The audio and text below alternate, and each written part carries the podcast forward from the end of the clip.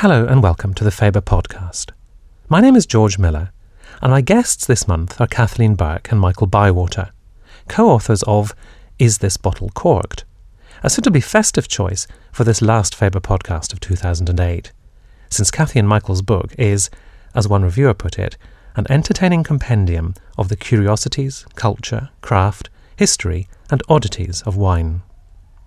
Before we tackled such weighty questions as which people first made wine and what rhinos and elephants might add to our understanding of wine, I wanted Kathy and Michael to explain their title. What exactly is a corked wine? Corked means there's a, a, a, terrible fault with the wine, and the reason it's called corked is because little bits of air have gotten through the cork, which is permeable. And you can tell a wine is corked because it smells rather like mold or damp leaves as you, you know, shift through in a forest. But it, it's really a fungus on the cork.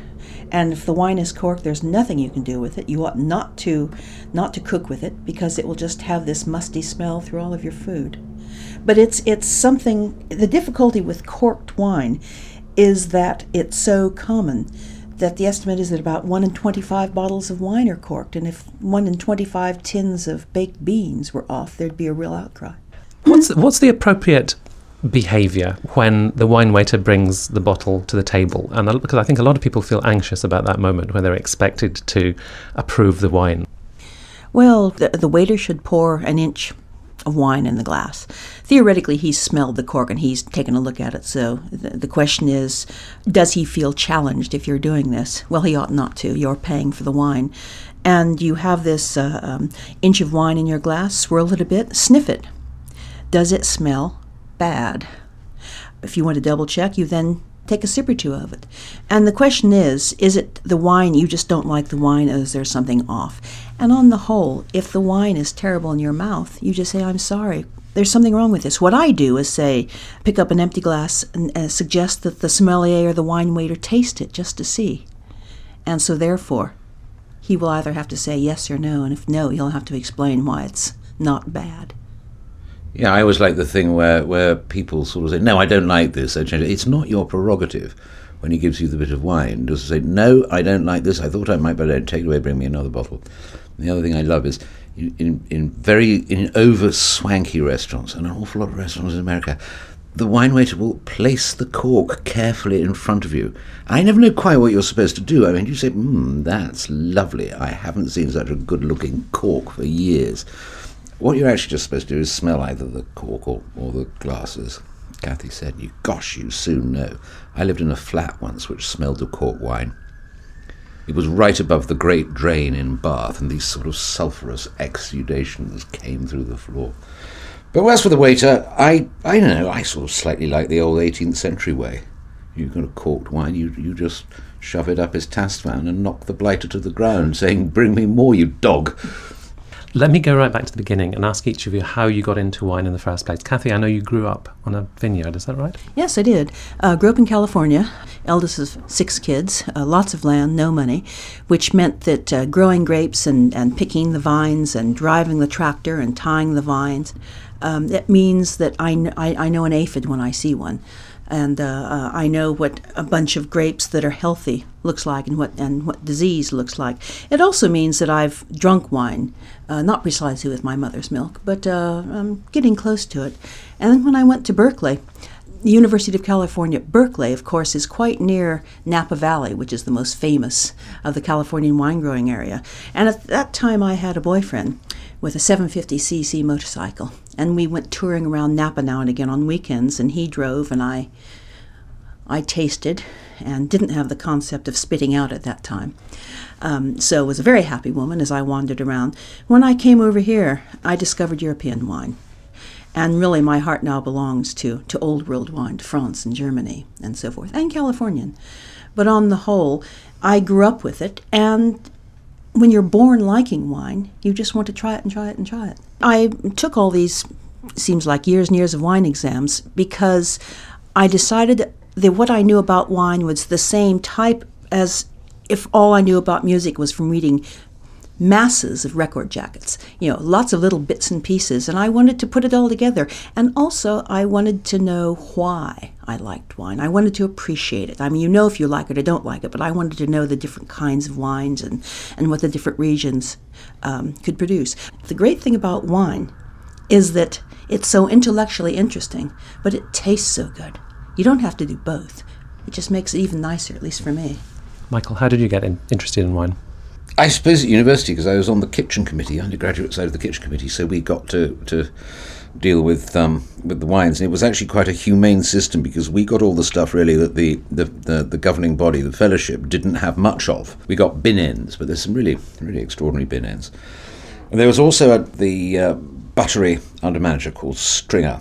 And Stringer told me an awful lot about wine because I couldn't really afford it as an undergraduate. And then the third thing that happened, I suppose, was when I when I married my, my former wife, one of our friends, the family had been winemakers in France and then in Australia and then in California and then all over the place for many, many years. And they gave us two cases of 1971 Haut-Beychevelle Gloria.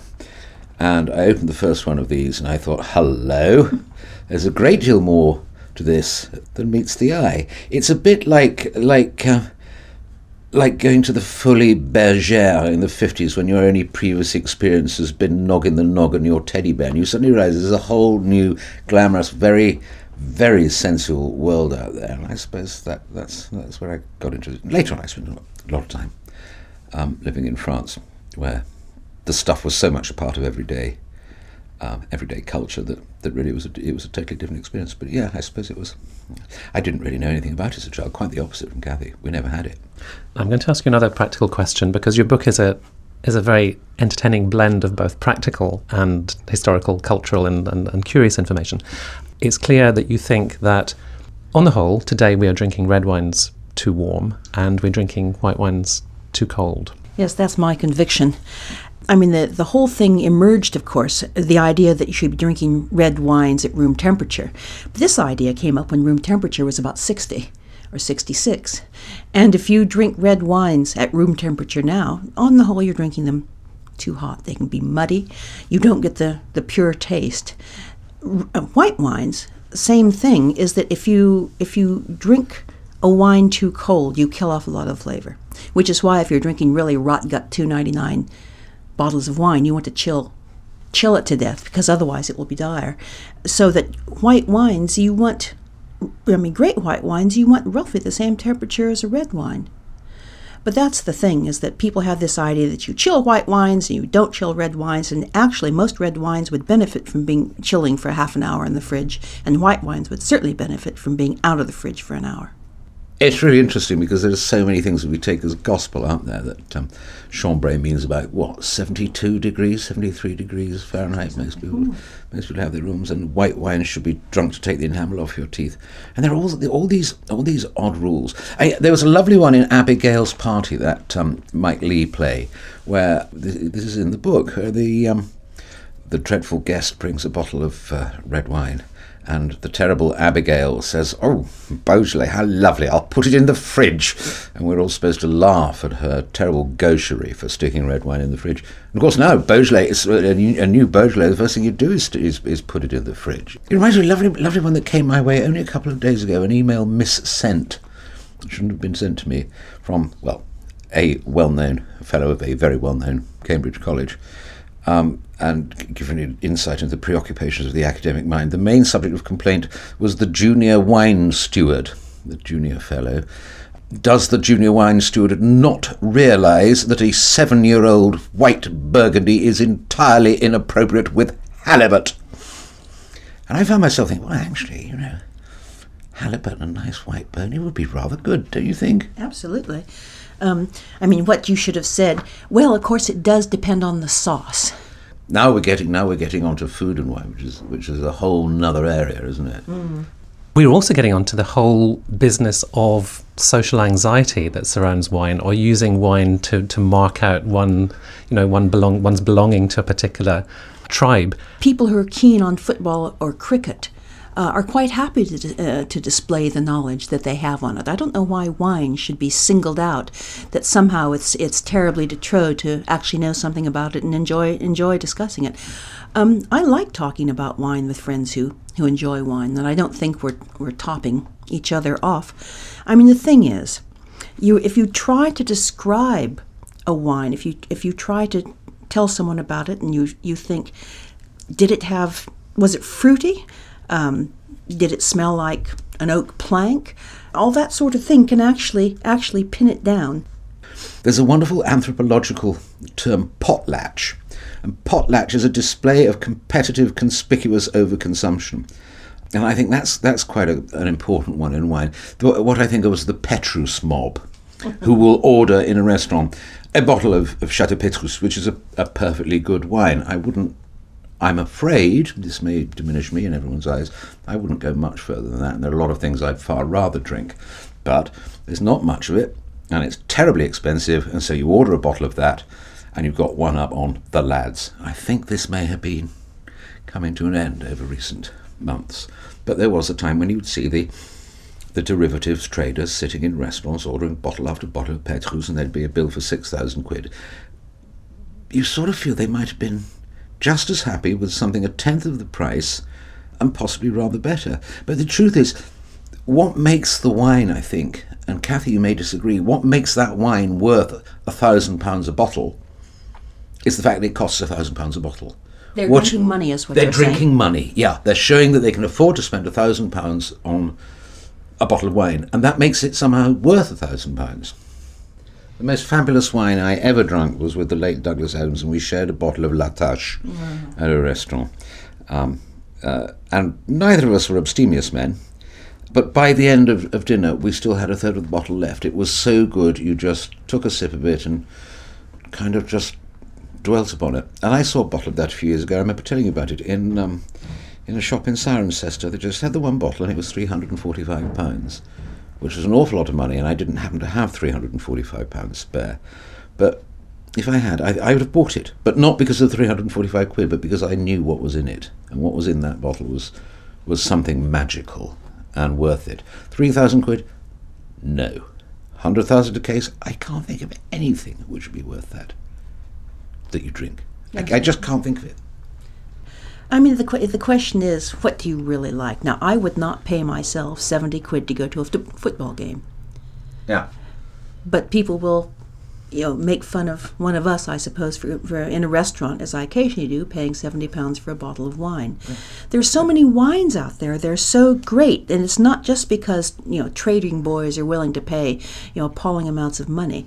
It's just they're layered, and you just let it sit in your mouth, and all sorts of flavors and aromas just build up. Uh, the, the the sheer delicious complexity of a great wine is really hard to match with anything else this book exists because wine generates great stories around it. That you know, I think you say in the in the preface, you know, vodka doesn't. You, you don't have a sort of literature of vodka or a sort of history of associations that go with vodka.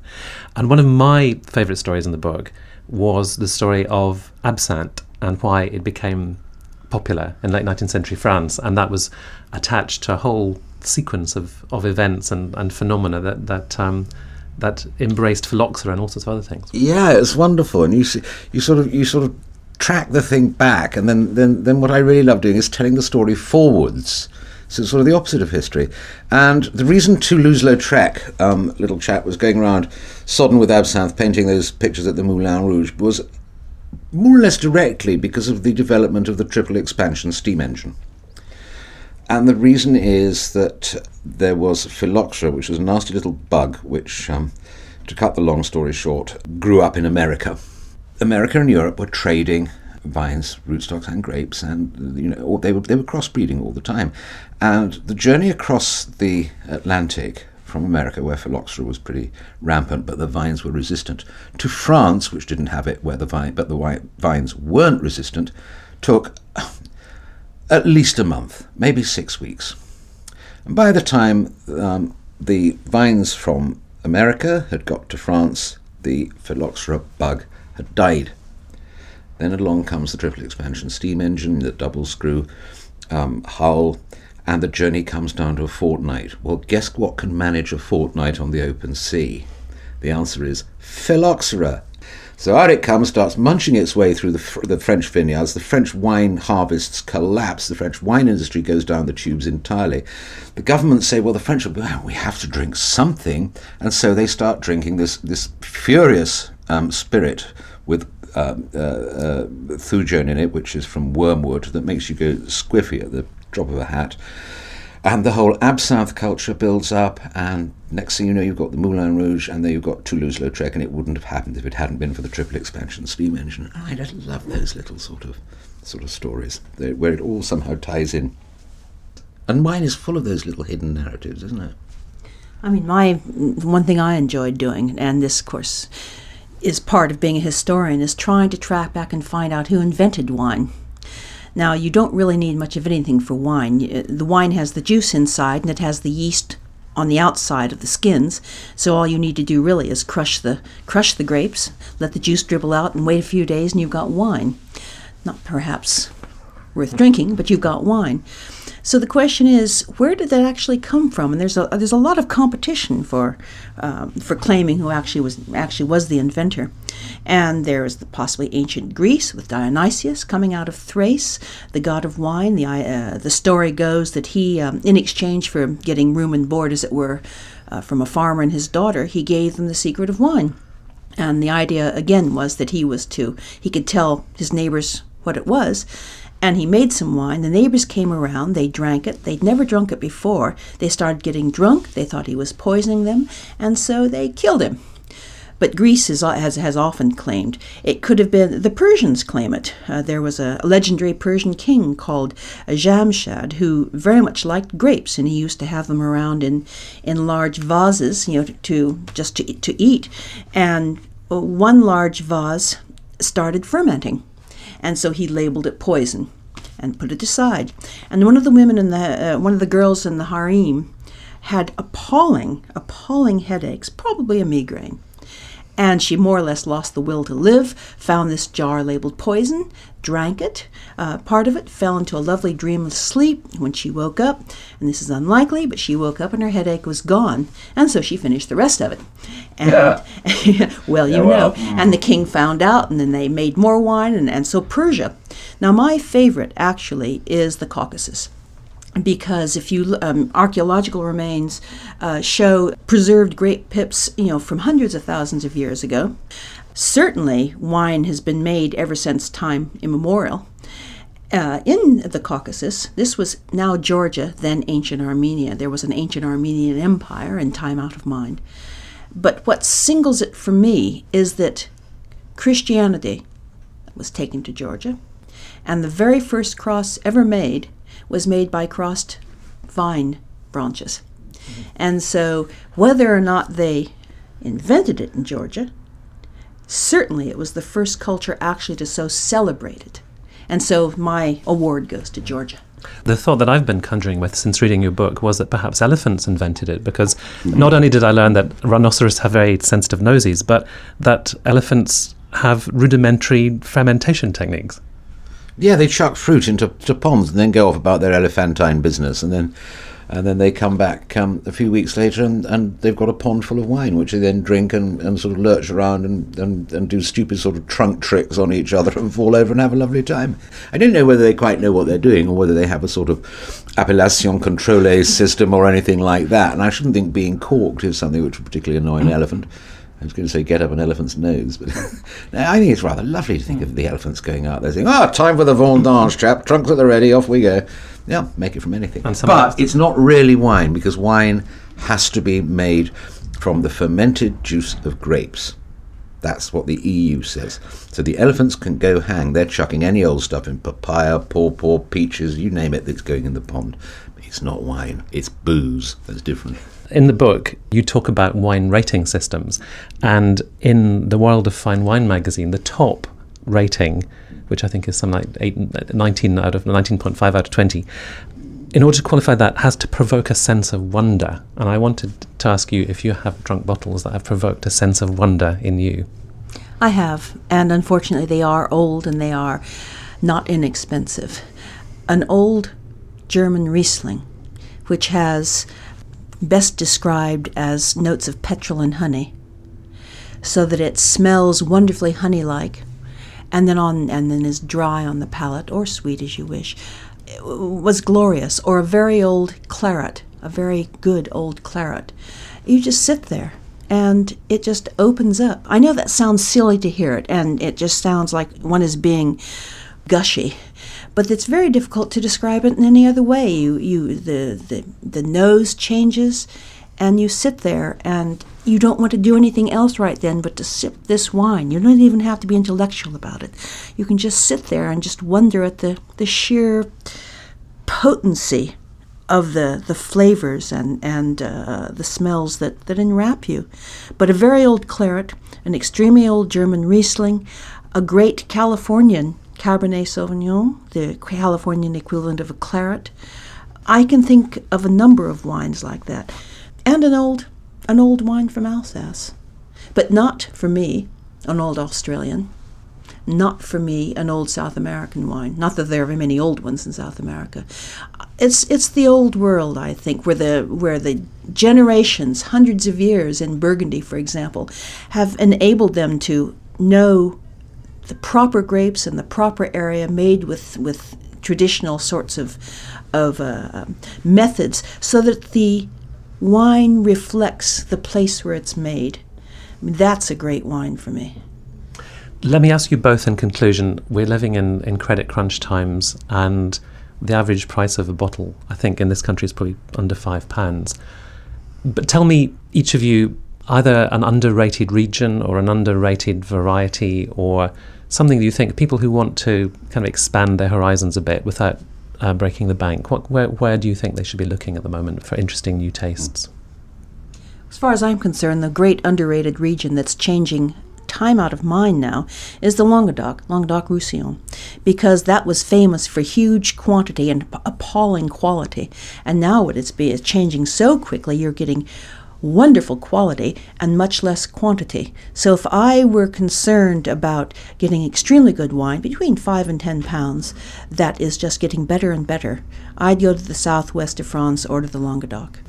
I think I, I, was thinking what, what you were saying, Kathy, about sort of wines which induce a sense of wonder, and it's actually the same thing. It's something we've forgotten about over over recent years, and it's that area where southwest German winemaking shades into northeastern France winemaking, um, and you think of, I, I, think Germany. I think the southwestern German German wines. There are some really lovely wines coming out of that part of the world now.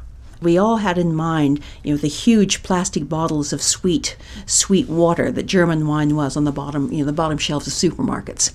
Hock, it was called. Uh, it, it just it just ruined German wine for a generation or two. But nowadays, it's much more difficult to find any bad German wine. And the great thing for those of us who are devoted to it is that it's madly underpriced. Oh. For the quality you can get as, as a trade off with value, uh, go for a German Riesling anytime. A lot of people seem to think that it's too expensive to try new wines. Well, how much in London does a pint of bitter cost? Mm. Two pounds seventy? Two pints will buy you a, a, a, good bottle of wine. So I think the idea that somehow it's too expensive actually to drink something more than you know you two ninety nine, my bête noire at this point is just ridiculous. If you start to think about how much how much does it cost for one thea- one you know movie ticket, for example, yeah. wine for the pleasure it gives for the number of people that it can serve out of a bottle is remarkably cheap. I was talking to Kathleen Burk and Michael Bywater about their book Is This Bottle Corked? Which is available now in hardback. I hope you've enjoyed these Faber podcasts in 2008. You can find them all on the Faber website at faber.co.uk and also on iTunes podcast directory by typing Faber in the search box. I also hope you'll join me again next year when I'll be introducing more highlights from the Faber catalogue. Until then, let me wish you a Merry Christmas and a Happy New Year, and until next time, goodbye.